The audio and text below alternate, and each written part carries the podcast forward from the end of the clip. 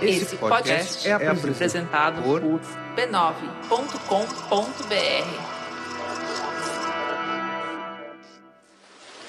Este podcast é uma produção da Rádio Guarda-Chuva. Jornalismo para quem gosta de ouvir.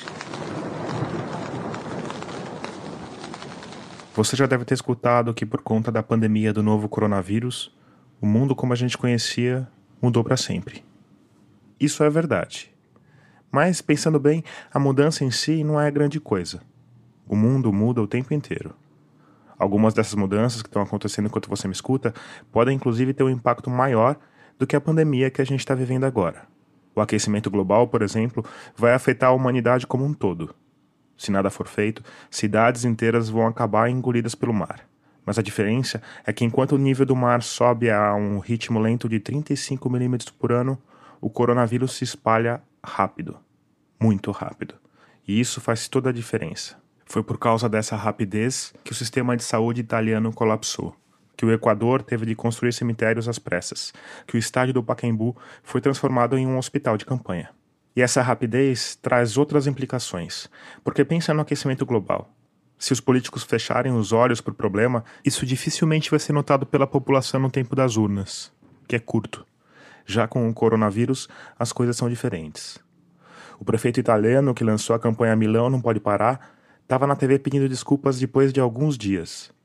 O primeiro-ministro britânico, que num primeiro momento rechaçou a ideia do isolamento, foi parar na UTI por causa da Covid-19.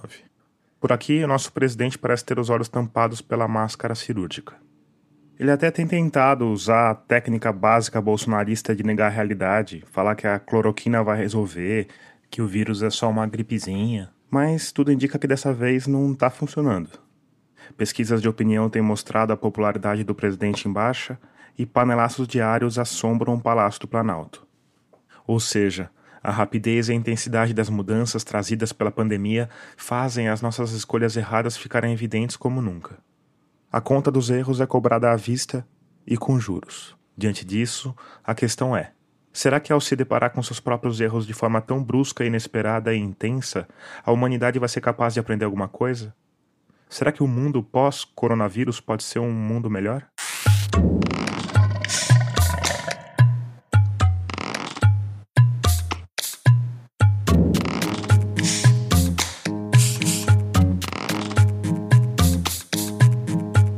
Eu sou Tomás Chiaverini e o 25 episódio de Escafandro já começou. Ele vai ser o primeiro de uma série em que eu vou conversar com especialistas de diversas áreas para entender as lições que a pandemia pode trazer para a gente.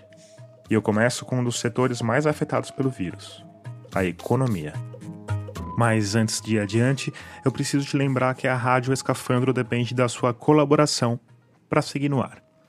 E eu sei, os próximos meses vão ser um período de dificuldade para muita gente. Para iniciativas independentes como a Rádio Escafandro, não vai ser diferente. A única vantagem é que o nosso modelo de financiamento é baseado na coletividade. Quer dizer, se você doar R$ reais por mês, esse valor dificilmente vai pesar no seu orçamento. Mas se metade dos nossos ouvintes doarem R$ reais, a gente consegue atravessar esse período difícil com tranquilidade.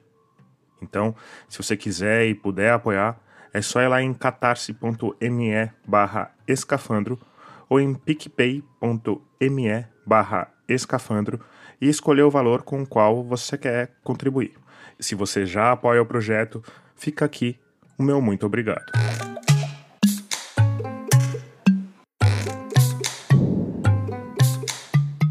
E se você quiser saber mais sobre o podcast, mandar alguma sugestão de pauta, uma crítica, um elogio, se quiser bater um papo comigo, me procura nas redes sociais.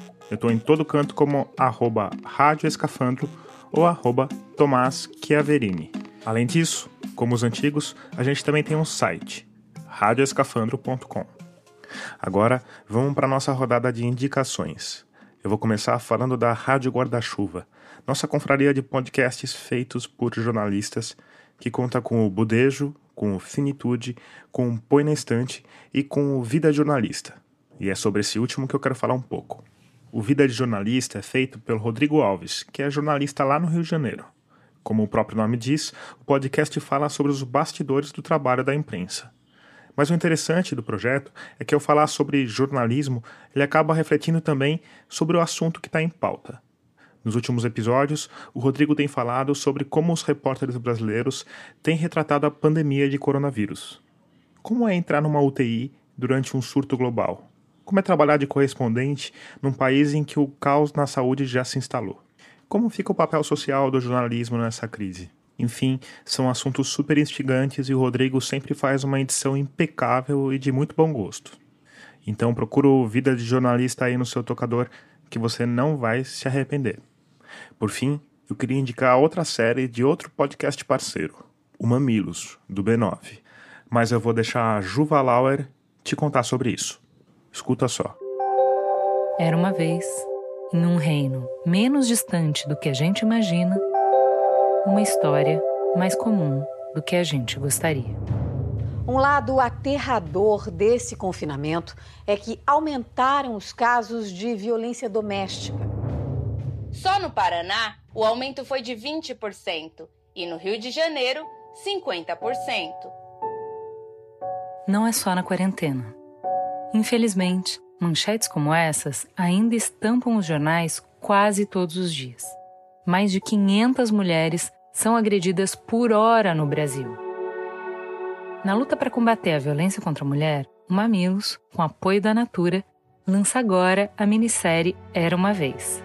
Em cinco capítulos, juntas e juntos, a gente vai refletir sobre como trilhar caminhos para escapar desse triste conto da violência doméstica, que quase nunca é acompanhado de um felizes para sempre. Todos os episódios da minissérie Era uma Vez já estão disponíveis para download no feed do Mamilos, no seu agregador de podcast favorito. Escute agora.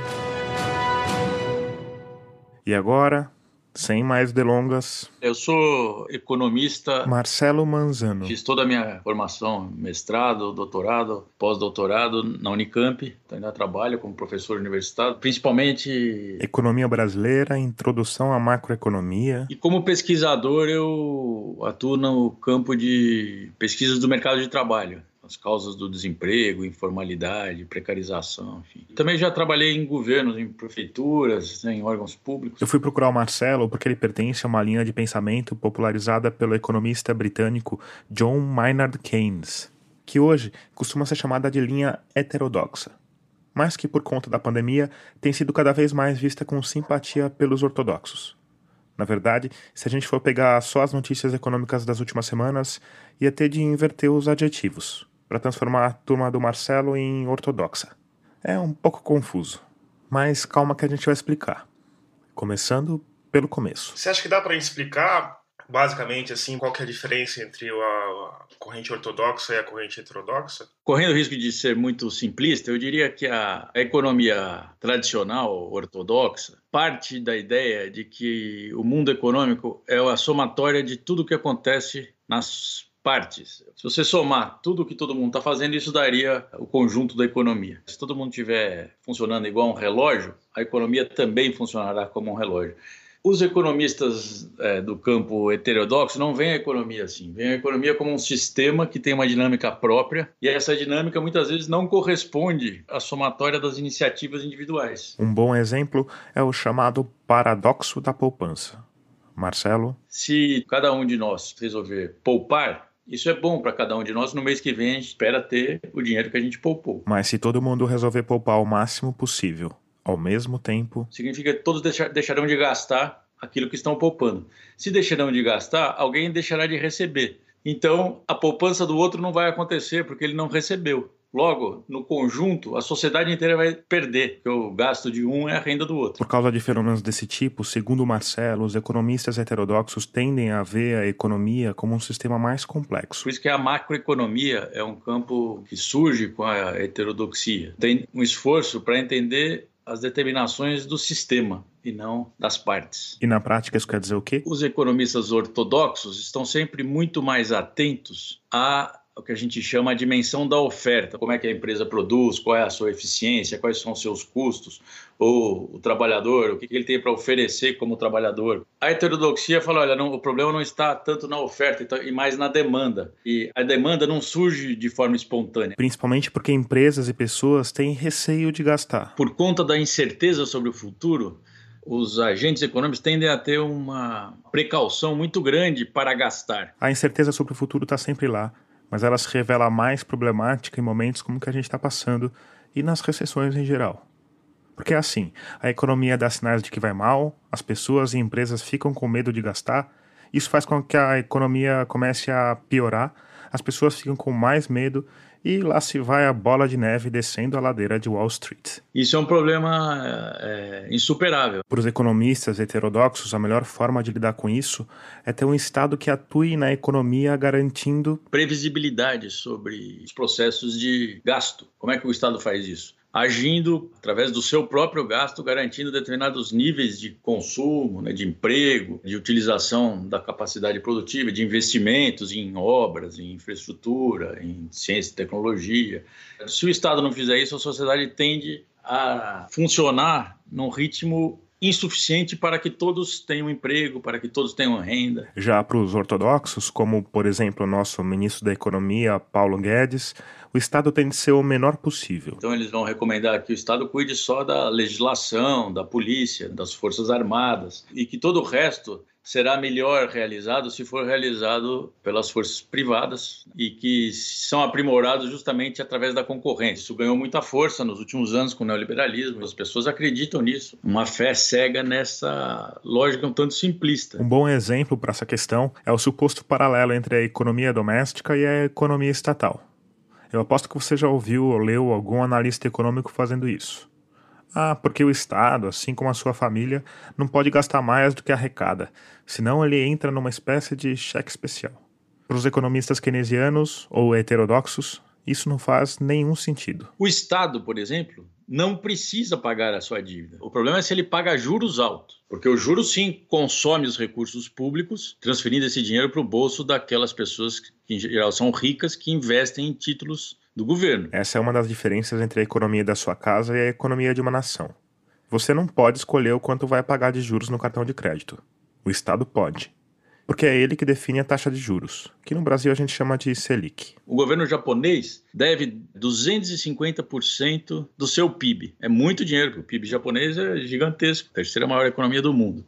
Ora, qual é o problema dessa dívida para o Japão? Nenhuma, porque a taxa de juros no Japão é próxima de zero, em alguns momentos abaixo de zero, menor do que a inflação. Além disso, o Japão e os países em geral, ao contrário de você, podem fazer dinheiro. Isso pode ser feito de duas formas básicas. Ou emite títulos, e aí ele vende o título, pega dinheiro que está no, no mercado e usa esse dinheiro para fazer os seus gastos, ou ele também pode emitir moeda, imprimir notas. E isso tem sido, sido muito feito. Depois da crise de 2008, por exemplo, o governo norte-americano passou a comprar títulos públicos que estavam em posse do sistema bancário norte-americano. Ele comprou esses títulos e, em troca, deu-lhes dólares, esses dólares saíram da onde? Da emissão monetária. Né? O governo norte-americano fez isso, depois o Banco Central Europeu imitou os Estados Unidos e fez o mesmo para a zona do euro. O Japão fez o mesmo. Somando tudo, esses países injetaram 10 trilhões de dólares comprando ativos financeiros que estavam na mão dos bancos e que os bancos não conseguiam negociar esses ativos. E qual foi o problema disso? Nenhum. Isso não gerou inflação. Porque um dos argumentos contra a política de emitir moeda é que o Estado não pode gastar mais do que um determinado ponto, porque isso gera inflação, gera excesso de demanda. A relação entre demanda e inflação não é difícil de entender. Vamos imaginar um novo iPhone, por exemplo, o iPhone 1000. Se tem muita gente querendo comprar o iPhone 1000, a Apple vai aumentar o preço. Se por outro lado tiver mais iPhone 1000 sendo produzido do que gente querendo trocar de celular, os estoques vão ficar cheios, as linhas de produção vão começar a ficar ociosas e a Apple vai acabar abaixando o preço do celular. Para os ortodoxos, se o governo injetar dinheiro na economia, vai ter mais gente querendo comprar o iPhone 1000 e o preço vai subir. E não vai ser só o iPhone. As pessoas vão comprar mais comida, mais bebida, mais carro e todos os produtores vão tender a reajustar os preços para cima. Só que apesar dos 10 trilhões torrados pelos governos para mitigar a crise de 2008, isso não aconteceu na prática. Pelo contrário, a inflação está próxima de zero no mundo todo e agora provavelmente teremos deflação.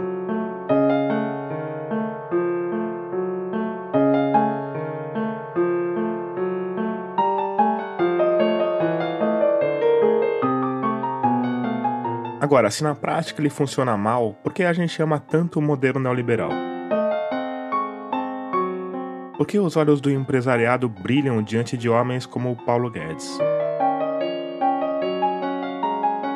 É um raciocínio abstrato, simplista, muito imediatista e que usa algumas impressões que na nossa vida cotidiana parecem verdadeiras, então as pessoas tendem a, a, ter uma aderência muito grande a essas ideias, imaginando que elas podem ser reproduzidas por tudo. É a história do paralelo entre as contas do governo e as contas da sua casa. É uma força de argumento que faz com que a ortodoxia, em geral, tenha grande simpatia de muita gente. Mas para o Marcelo Manzano, por trás dessa força existe outra, que tem a ver com a reprodução de um modelo econômico que beneficia fortemente os possuidores de riqueza, os tais do 1%. São os mesmos caras que ultimamente têm criado narrativas estrambólicas para justificar a oposição ao isolamento e garantir que o capital continue fluindo para o bolso deles caras como esse aqui. Eu sou totalmente contrário a esse lockdown que nós estamos tendo no Brasil. O Brasil não pode parar dessa maneira, o Brasil não aguenta. O empresário Júnior Duski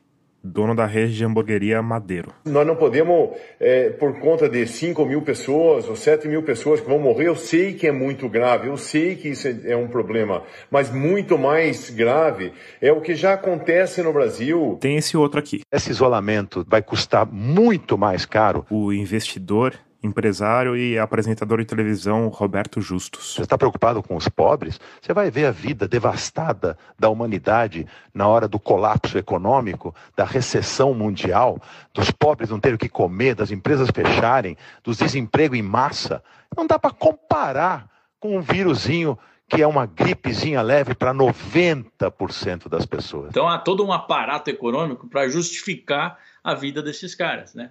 Para justificar para eles mesmos, para eles dormirem tranquilos, sabendo que aquilo é resultado de forças naturais do mercado, né? Que não há nenhum tipo de imoralidade no que eles estão fazendo. Para isso eles precisam de uma teoria que seja bonitinha, bem acabada, né? Mas segundo Marcelo, aquela fé cega no pacote liberal que já andava cambaleante desde a crise de 2008 foi aniquilada pela pandemia. O campo ortodoxo desapareceu. E de uma hora para outra. Todos viraram keynesianos, todos viraram heterodoxos.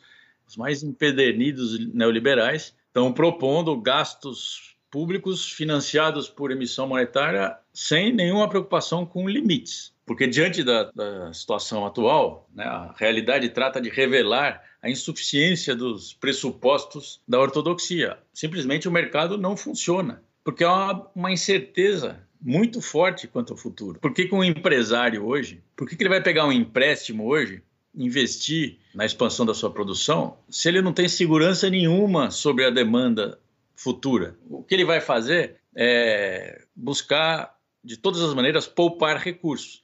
Como ele vai fazer isso? O vizinho dele vai fazer isso, a família dele vai fazer isso, o país vizinho vai fazer isso. Ninguém vai gastar e o que a gente vê é o colapso da demanda. Olha aí, o paradoxo da poupança de volta.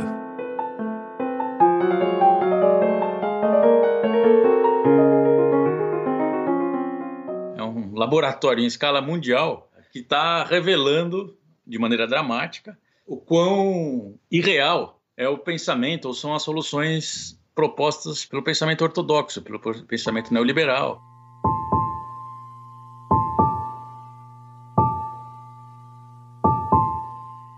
Essa não é a primeira nem será a última crise global da economia capitalista.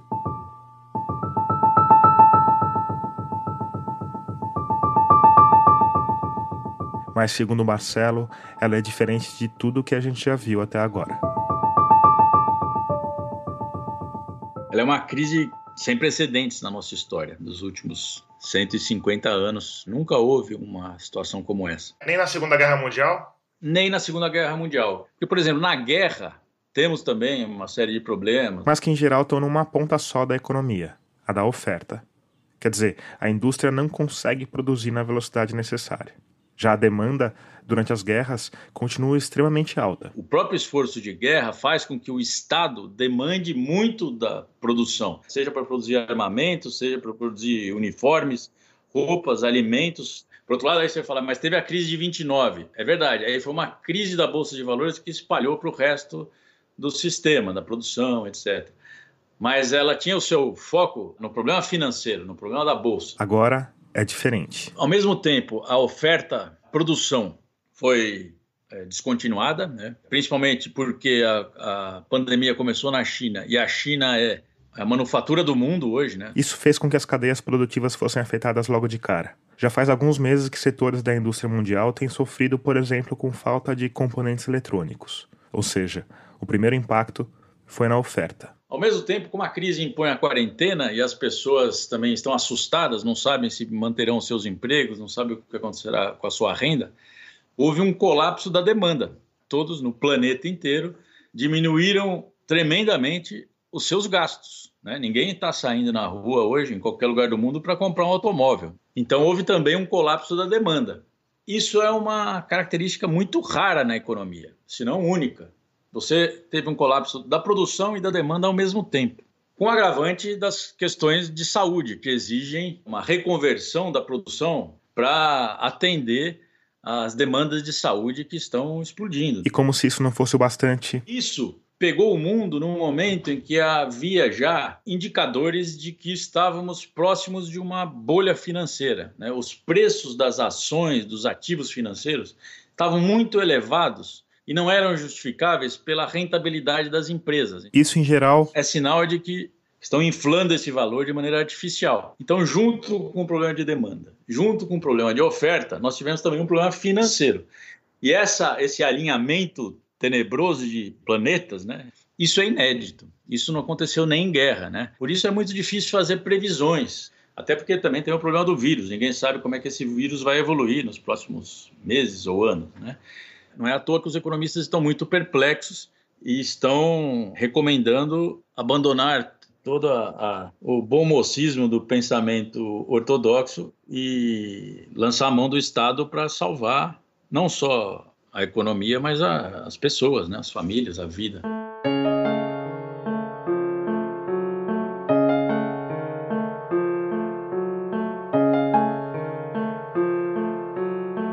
Os acadêmicos e cientistas, mesmo aqueles do campo das humanas, não costumam gostar muito de exercícios como o que eu propus nesse episódio. O nosso mundo é complexo demais para fazer previsões, a história não se repete, e lições, mesmo aquelas aprendidas sob situações extremas como uma pandemia, são assimiladas das maneiras mais diversas. Mas a gente que é jornalista insiste em coisas desse tipo. Eu acho que é porque, no fim, é uma forma da gente pensar sobre o mundo e sobre o nosso papel nessa sociedade sem precisar virar historiador, ou economista, ou cientista. Eu sei que daqui a alguns anos esse episódio vai estar tá recheado de hipóteses que não se concretizaram. Mas para mim, o que importa é que a gente pense juntos sobre elas. Será que a experiência da Inglaterra no pós-guerra, por exemplo, serve para os dias de hoje de alguma forma? Para o Marcelo Manzano, Talvez sim. Porque os ingleses eles se deram conta de que se o Estado, no período de guerra, era capaz de usar todos os seus recursos para manter todo mundo trabalhando, produzindo para a guerra. Com o fim da guerra, o Estado poderia continuar a efetuar grandes investimentos, mas para produzir bem-estar. Produzir casa para todos os ingleses, produzir um sistema de saúde que é o melhor sistema de saúde do mundo, um sistema de transporte público que integrou toda a Inglaterra Ora, é o mesmo esforço que se fazia na guerra poderia ser muito melhor utilizado no momento de paz. Isso foi um, uma revelação daquele momento. Que não se restringiu à Inglaterra. A crise foi tão grande, chamou a responsabilidade às lideranças mundiais, a tal ponto que eles construíram uma arquitetura de regulação econômica que durou muitos anos chamado, não à toa, os anos dourados do capitalismo, período que vai de 45 a 1973 é onde regras de funcionamento das economias, de intervenção, de limites colocados ao livre mobilidade de capital, permitiram que a sociedade vivesse no seu máximo dentro do que é possível numa ordem capitalista. Então, o welfare state, o estado de bem-estar social, se consolida nesse momento. Eu acho que a gente pode viver algo parecido agora. As pessoas vão perceber que o SUS tem que ser muito mais robusto do que ele é. É o mesmo a educação, é o mesmo a ciência. O Brasil nunca investiu muito em ciência, mas é, com a austeridade econômica que vem de 2015 para cá, a cada ano foram sendo retirados recursos da área de pesquisa, ciência, tecnologia. Ora, se nós não tivermos ciência, nós estaremos sempre vulneráveis em momentos de colapso, de crises. Né? Os países estão utilizando os recursos que eles têm, os testes, os medicamentos que venham a ser desenvolvidos, eles vão priorizar atender o público deles. Nós não temos como nos proteger disso. O mercado não oferece uma solução. O mercado não funciona nessas horas.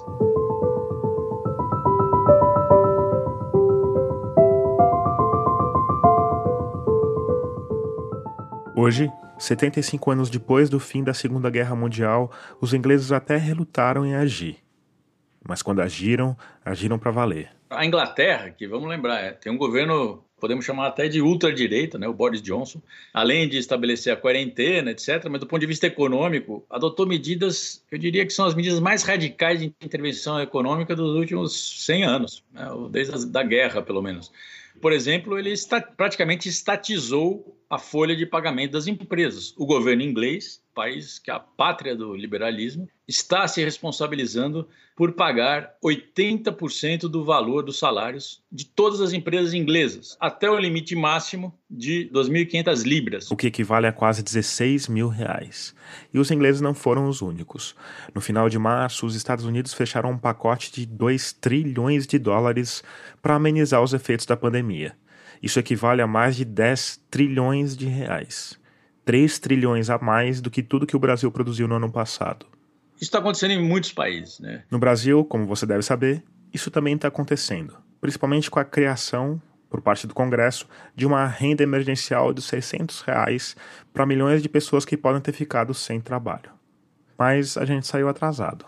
Não só porque o governo demorou para agir, porque o Paulo Guedes é talvez um dos personagens mais obsoletos da história do neoliberalismo. Ele continua apegado aos manuais de economia da Escola de Chicago dos anos 70, que já foram absolutamente superados, mesmo entre os, conservadores. Quer dizer, ele tem uma visão de economia é, né, muito simples, muito simplista, e não tem nenhuma familiaridade com os debates da política pública, da política macroeconômica, da gestão do Estado. É um cara que nunca pensou nisso, é um cara que vivia no, fazendo investimentos, no, no né, aplicações financeiras no mercado. E ele demorou muito a reagir, resistiu muito, acho até que ainda resiste em certa maneira.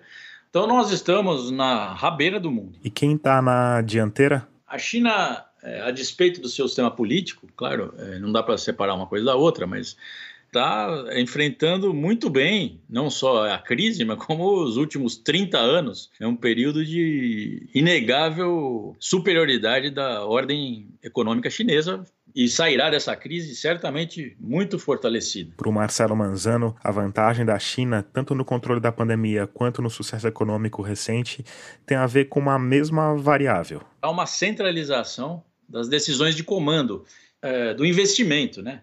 Não sei se o Keynes gostaria disso, mas talvez ela é o, o, o que se chegou mais longe do ponto de vista do, do projeto keynesiano. O Keynes dizia que decisões críticas da economia, como a decisão de investimento, não podem ser deixadas ao mercado. É preciso que haja um comando centralizado dessas decisões. A China faz isso. A China tem negócios privados, empresas privadas funcionando aos montes e, e concorrem de forma selvagem. Agora, as decisões de investimento, a decisão do que, que vai ser produzido, para quê, em qual quantidade, essas decisões passam por um órgão central. Esse modelo está se revelando muito mais eficiente para enfrentar tanto os períodos de normalidade quanto os períodos de crise. E os países escandinavos? Porque a questão da China, que eu acho incômoda, é a privação do, do bem-estar pessoal, né? As pessoas ainda trabalham muito, porque essa ideia de que a gente tem que levar a vida trabalhando, gerando riqueza e gerando produção, e que agora a gente também está tendo um momento para repensar isso. Como é que você vê isso? Porque eu acho que o modelo escandinavo vai muito mais nesse sentido de vamos trabalhar menos, vamos, sei lá, para o parque tomar sol, sabe? É, é um aspecto central, eu acho, né? Que, que essa crise coloca em cima da mesa que a gente vai ter que lidar com ele e ainda bem. Qual é o sentido do trabalho nos dias de hoje?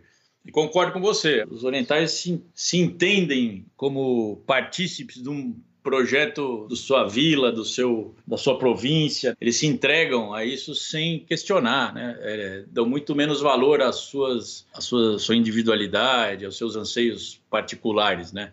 Agora, voltando ao mundo ocidental, onde estamos, eu acho que o modelo da Escandinávia me parece o mais avançado. Eu até tive a oportunidade de morar na Suécia algum período da minha vida e tive um tempo atrás num congresso internacional é, e tinha um representante da Alemanha, um, um economista alemão, e ele falava: Ó, oh, vocês ficam falando bem da Alemanha, porque a gente estava discutindo sobre o, as relações de trabalho na Alemanha, etc. E vocês ficam olhando para a gente, mas a gente olha para a Escandinávia. A gente quer chegar lá, né? Manter algumas qualidades da economia de mercado, com forte presença do Estado, seja garantindo o bem-estar, seja regulando as próprias relações de mercado, né?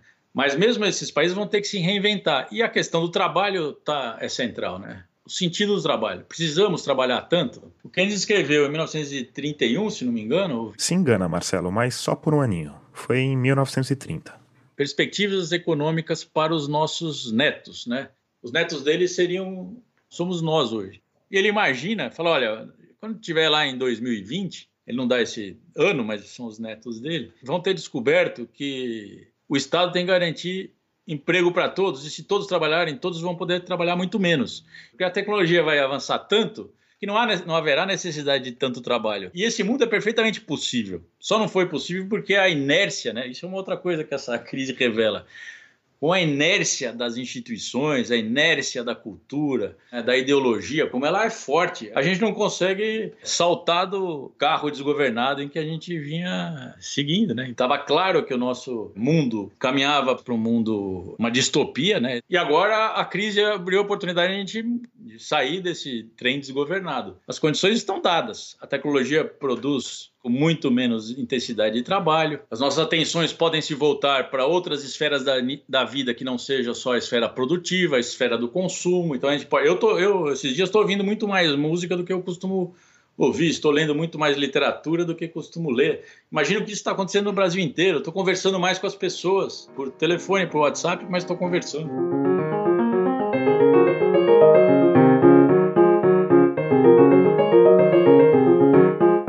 Centralidade do, do trabalho que motivou a organização da vida nos últimos 200 anos, desde o início da Revolução Industrial, está perdendo razão de ser. Isso já estava presente, mas a gente não queria entender. Talvez agora isso se revele. Certamente o renda mínima que está sendo adotado para todos os países nesse momento de crise, certamente vai se manter em vários países depois da crise. A discussão sobre a renda mínima ou renda básica realmente tomou conta do mundo econômico. Ela já vinha sendo debatida aqui e ali, talvez você já tenha escutado sobre ela em algum discurso deste senhor. O Brasil é uma das primeiras nações do mundo. O atual vereador pelo PT de São Paulo, Eduardo Suplicy. Se não a primeira que aprovou lei para instituir uma renda básica de cidadania para todos os seus habitantes, uma renda que, com o progresso do país, Diz a lei que ela será instituída por etapas a critério do Poder Executivo, se iniciando pelos mais necessitados. O Suplicy tem empregado a bandeira da renda básica há anos, mas hoje ele ganhou companheiros diversificados. A perspectiva liberal da renda mínima é a seguinte: Kim Kataguiri. Sobre a renda básica emergencial e sobre a renda básica. Mônica De Bolle. I think ultimately we will have to have Elon Musk. Some kind of universal basic income. E, bom. Especialistas chamam de renda básica universal. A renda, renda básica universal. universal. É um tema que está sendo debatido And I believe that universal basic income is necessary for capital. Ein bedingungsloses Grundeinkommen. Le revenu universel. Ma il sogno è un reddito universale per tutti. Enfim, renda básica. Para saber melhor o que isso significa, conversei com o presidente da Rede Brasileira de Renda Básica, o Leandro Ferreira. O Leandro tem trabalhado e estudado o assunto há bastante tempo ele é assessor do vereador Eduardo Suplicy e foi um dos idealizadores do projeto de renda básica emergencial de 600 reais, aprovado pelo Congresso e sancionado pelo presidente da República. Quando esse debate da renda básica começou a surgir no mundo, algumas organizações da sociedade civil se uh, dispuseram a organizar uma campanha junto com a gente pela aprovação de uma renda básica emergencial. A campanha começou como quase tudo começa hoje em dia com um site. rendabasica.org.br. Lá foi feita uma campanha de assinaturas e de adesão de novas organizações da sociedade civil.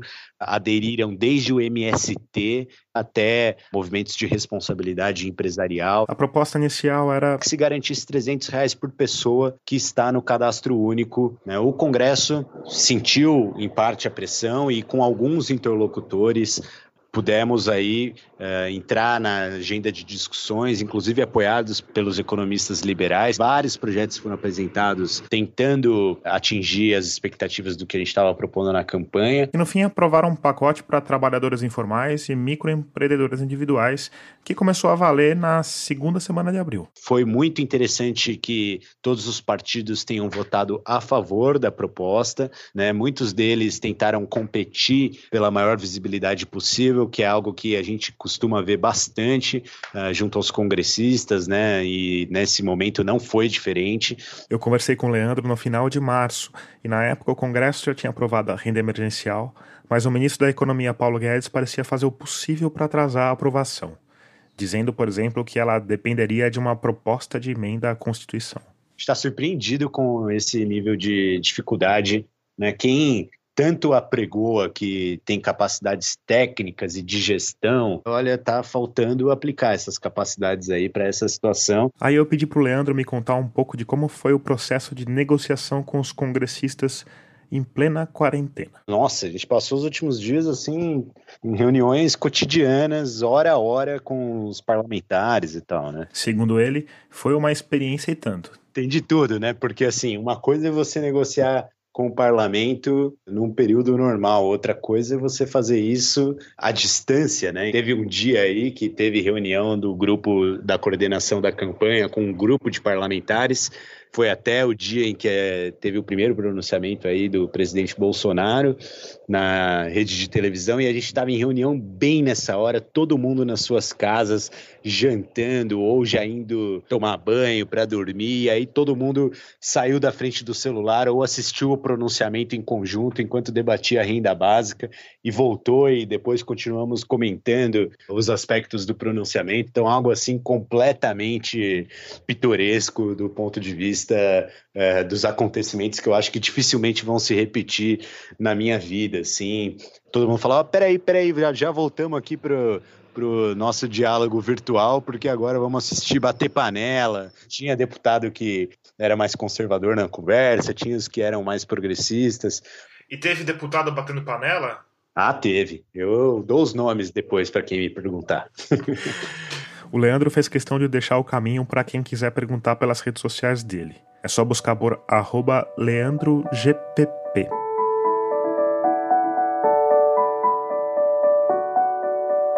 O projeto elaborado pelo Congresso é voltado para uma fatia específica da população e tem tempo certo para terminar.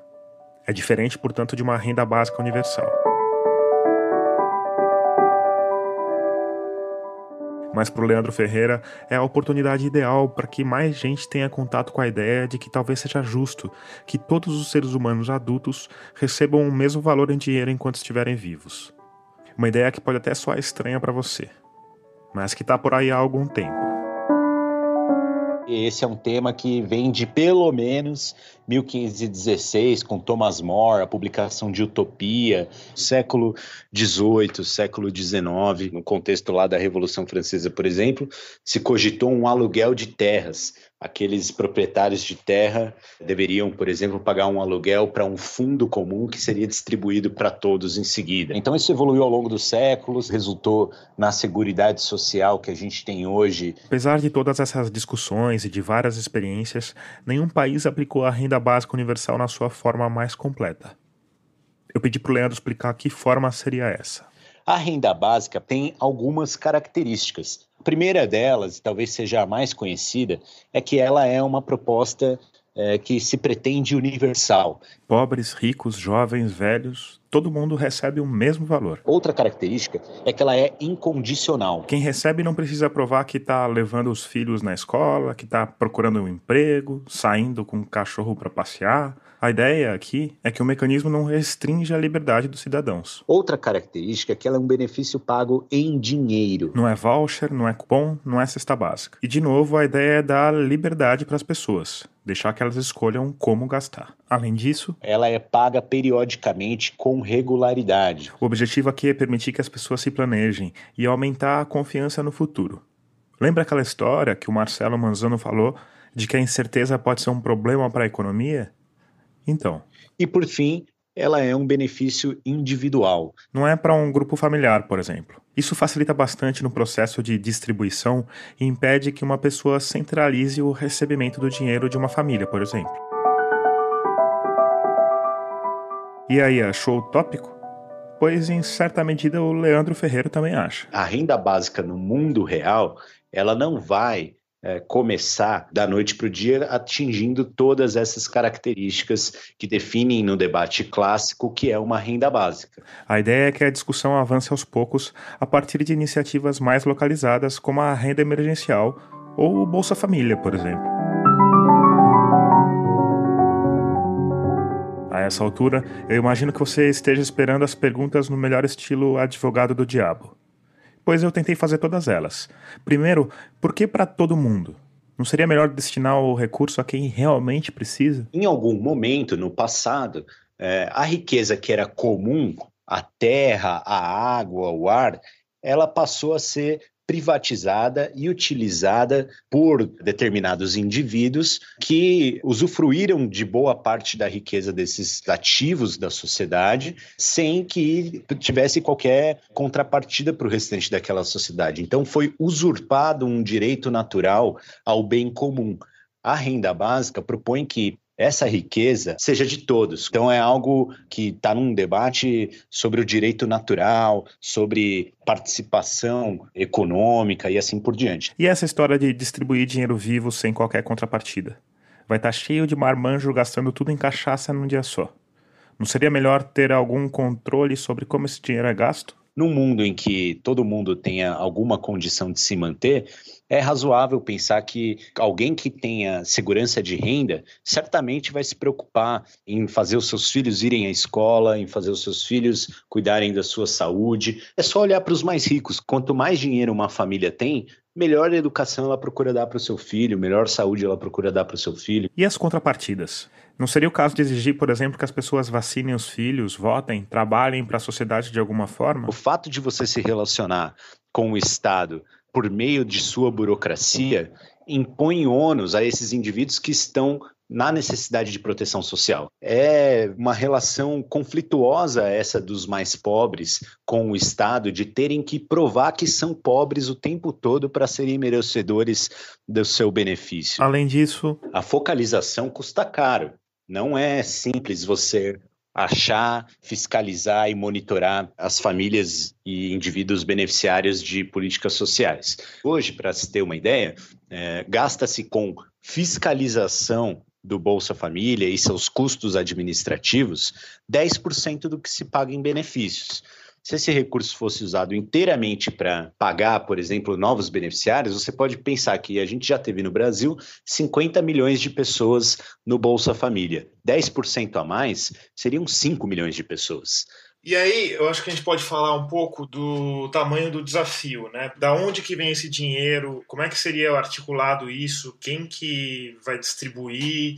É muito fácil saber a resposta sobre o porquê a gente não tem uma renda básica. Custa muito caro e ninguém está disposto a pagar o custo por isso.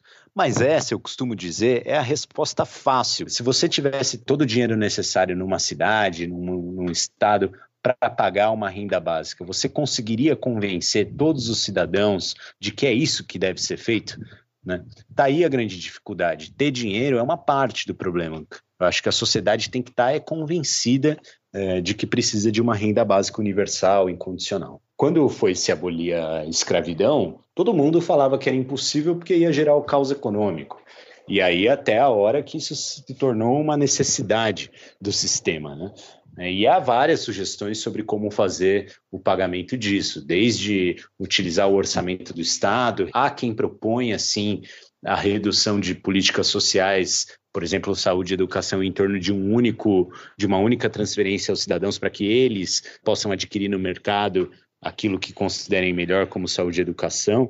Há quem proponha que recursos naturais que são explorados devam ser utilizados para financiar esse tipo de coisa. Um dos exemplos mais interessantes nesse sentido está acontecendo pertinho da gente, na cidade de Maricá, no estado do Rio de Janeiro.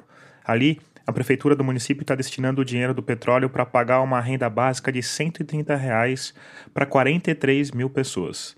Desde setembro de 2019, o benefício é pago para quem viva em famílias com renda de até três salários mínimos. Mas a ideia é que com o tempo o dinheiro chegue a todos os moradores de Maricá. É um projeto bem diferente e ambicioso. Eles até criaram uma moeda própria, a Mumbuca. Com o objetivo de que as pessoas não peguem aquele recurso, que é finito, é por conta do petróleo, e vão para outro município gastar, porque é uma cidade dormitório e as pessoas acabavam indo ao Rio de Janeiro, a Niterói, para fazer suas atividades de compras e assim por diante.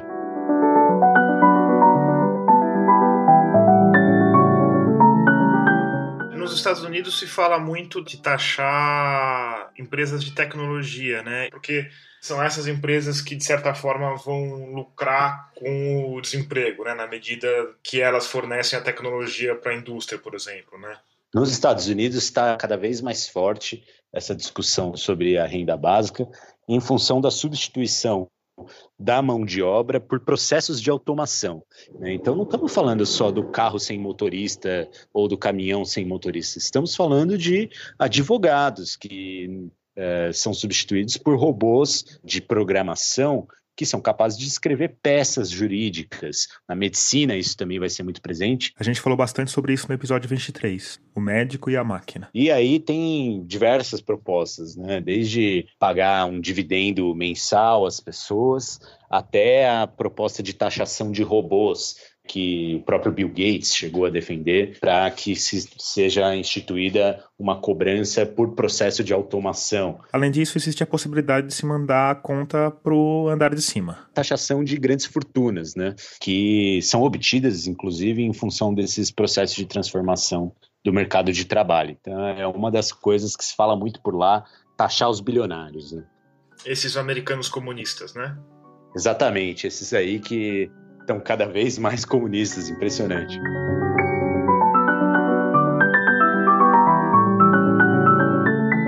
Como a gente já disse, o debate sobre a renda básica não tem nada de novo, mas ela raramente era vista com alguma seriedade. Chamou-se de tudo, chegou a ser chamada de maluquice. Muita gente falava que seria uma política Robin Hood às avessas, porque acabaria fazendo as pessoas mais ricas receberem também. O descrédito da renda básica costumava ficar evidente pelo tipo de sala destinada a discussões sobre ela em simpósios pelo mundo. Você sempre ficava com a pior sala, às vezes até com a sala que fica no porão. Com a crise trazida pela pandemia, as coisas mudaram. Hoje você tem a, a, renda básica sendo debatida nos congressos nacionais do mundo inteiro, em função da crise que antecipou uma situação de crise mundial que o século XXI já anunciava há algum tempo, seja no caso da mudança do mercado de trabalho, seja no caso de uma crise ambiental, que deve estar próxima aí e vai gerar impactos na saúde das pessoas, na economia de diversos países, né? E aí o fato de a renda básica ter se apresentado ao debate recentemente como uma opção ajudou a que ela fosse pescada como uma opção para o enfrentamento ao coronavírus. Né? Para o Leandro Ferreira, a crise atual tem mostrado que a disponibilidade de recursos é um debate menor a essa altura do campeonato. Né? E vale a pena a sociedade separar parte daquilo que tem hoje ou vai ter no futuro por meio do endividamento dos países para garantir uma situação mais estável à sua população. A nossa aposta é que quem experimentou vai gostar, né? E quem tem que decidir sobre isso provavelmente vai se convencer um pouco mais da importância de que isso seja levado a sério. E se isso acontecer, a gente vai ter que lidar com mudanças profundas nas nossas vidas. Quando você garante uma renda universal básica para a população, você tem que reinventar a vida. Marcelo Manzano de volta. Qual será a preocupação fundamental da, da vida das pessoas se não será mais ganhar dinheiro? É uma boa questão. Que bom que nós temos que lidar com isso. Abrem-se frentes muito importantes aí. Caberá à sociedade se organizar para conseguir avançar. Isso, isso não está dado. Né? Isso depende de ação política. E para além da renda básica, alguma chance do mundo voltar a ser o que era? Eu acho que não. O que não significa que o mundo vai ser melhor. A crise está revelando o quanto a gente era complacente com questões críticas, com questões que deveriam ser intoleráveis, né? O que, que significa um país funcionar com 12 milhões de desempregados, com 5 milhões de pessoas chamadas desalentadas, que são as pessoas que nem procuram mais emprego porque não sabem que não tem chance ou que não tem dinheiro para procurar emprego, e outros 30 milhões de subocupados, são pessoas que fazem um bico, mas não têm renda suficiente e gostariam de trabalhar mais. 47 milhões de pessoas no total. Um quadro de anormalidade, só que a gente não percebia isso o que a crise está fazendo é agudizar esse quadro, revelar de forma dramática. Né? É irracional qualquer sociedade permitir que boa parte da sua população viva em favelas, sem nenhum tipo de, de segurança, de bem-estar, é, exposta a todos os riscos e vulnerabilidades possíveis, as pessoas dormindo no mesmo quarto, famílias grandes, sem condições sanitárias. Mas a sociedade tolerava isso em nome da, da normalidade, isso era normal, havia uma certa inércia que eu acho que essa crise está fazendo é revelar que esse normal era irracional. E eu acho que coloca em xeque muitas das normalidades que a gente tinha na vida. Por exemplo, nós vivíamos para o consumo. Essa era a razão de ser de quase todas as famílias, em quase todos os lugares do mundo. Vivíamos para consumir. Esse é o grande barato. A crise está revelando que, mesmo sem consumir, a gente segue vivendo em quarentena. Né? A gente está descobrindo que talvez haja outras coisas a fazer além de consumir nessa vida. Então, certamente, eu acho que a gente não retornará ao mundo que tínhamos, né?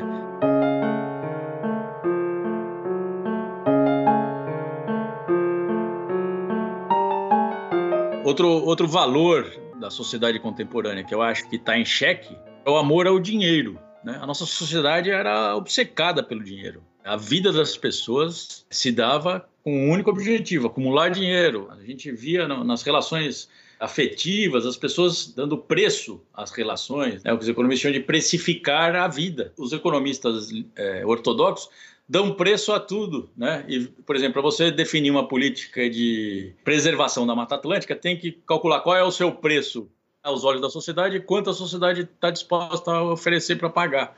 Ora, esse tipo de conta tem como pressuposto que tudo pode ser medido pelo dinheiro e que o dinheiro é o fim último da sociedade. A crise está revelando que não. Eu espero que nesse novo mundo, não só espero, como acho que de fato isso vai estar em questionamento, né?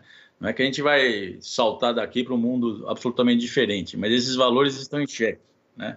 A questão ambiental, por que consumir dessa maneira frenética se isso está levando à destruição da natureza, do meio ambiente, da nossa própria condição de saúde? Por que, que a gente precisa se locomover tanto? Por que, que eu preciso botar uma camisa social sair da minha casa para participar de uma reunião a 20 quilômetros de onde eu moro ou a 100 quilômetros de onde eu estou. E tem aspectos é, derivados da, da, pandemia também. Vai demorar muito para as pessoas voltarem a frequentar ambientes de grande concentração de gente. Um shopping center hoje é algo de mau gosto, é uma péssima ideia ir ao shopping center hoje e será daqui a 10 meses. A gente vai perceber que shopping center sempre foi de mau gosto. Né? sempre foi de mau gosto, mas é isso que eu acho. Quer dizer, essa crise está revelando a irracionalidade do que era considerado normal. Por que, que eu preciso ganhar tanto dinheiro para consumir? Porque a gente se dedica, né? dedica o sangue, a, nossa família, as nossas relações, a gente sacrifica tudo isso em nome de um consumo sem sentido, desnecessário. A gente está percebendo como é desnecessário, né? Tenho passado muito bem aqui nos últimos dias. Claro, eu sou de uma classe privilegiada, tenho renda para garantir minimamente as minhas condições. Mas eu não preciso sair por aí comprando é, no ritmo que costumava comprar. É, assim como a solidariedade também, que estava tão esquecida, agora as pessoas estão vendo. Eu moro num apartamento em São Paulo, num prédio, não conhecia boa parte dos, dos meus vizinhos. Agora, com o coronavírus, o grupo de WhatsApp do, dos moradores está trocando um monte de informação, pessoa trocando produto que está sobrando na sua geladeira por outro, pessoas se conversando nas varandas. na hora do, do, panelaço, enfim, tem toda uma, uma nova dinâmica social que a gente não vivia, né, de solidariedade. É um valor novo que começa a surgir.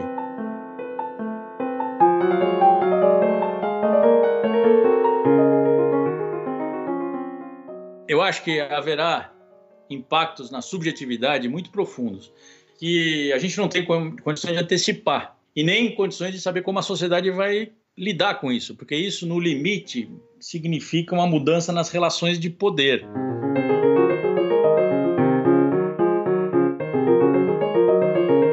Aquelas pessoas, aqueles grupos econômicos, aquelas classes que eram beneficiárias do, da ordem pré-coronavírus vão usar todas as suas forças para reinstaurar essa ordem. Esse movimento, aliás, já tem sido ensaiado. Nos últimos dias, os principais jornais aí publicaram entrevista com os economistas ortodoxos, né? Eles entrevistam os economistas ortodoxos para falar de política heterodoxa, em vez de chamar os heterodoxos, né? Aqueles mesmos que defendiam a política de austeridade agora estão dizendo que mudaram e eles que, que vão anunciar o que deve ser feito. É curioso.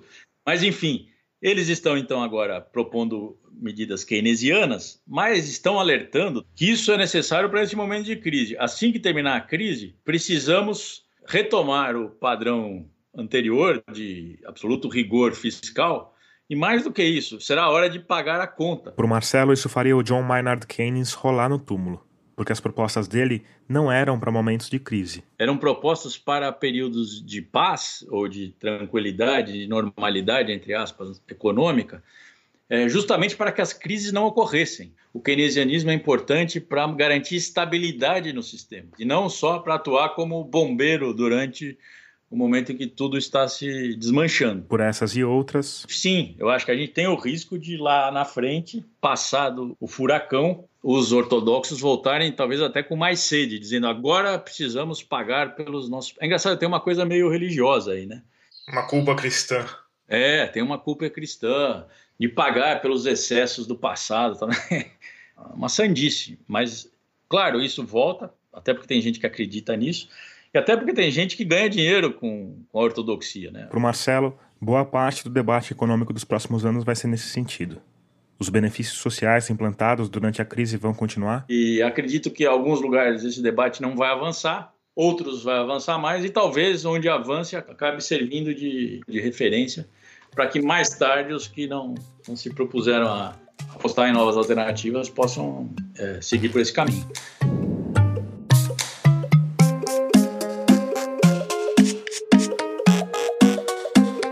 Termina aqui o 25 episódio de Escafandro. Eu sou Tomás Chiaverini e concebi, produzi e editei esse podcast. A trilha sonora desse episódio é do Paulo Gama. A mixagem de som do Vitor Coroa. Obrigado por escutar e até o próximo mergulho daqui a 15 dias.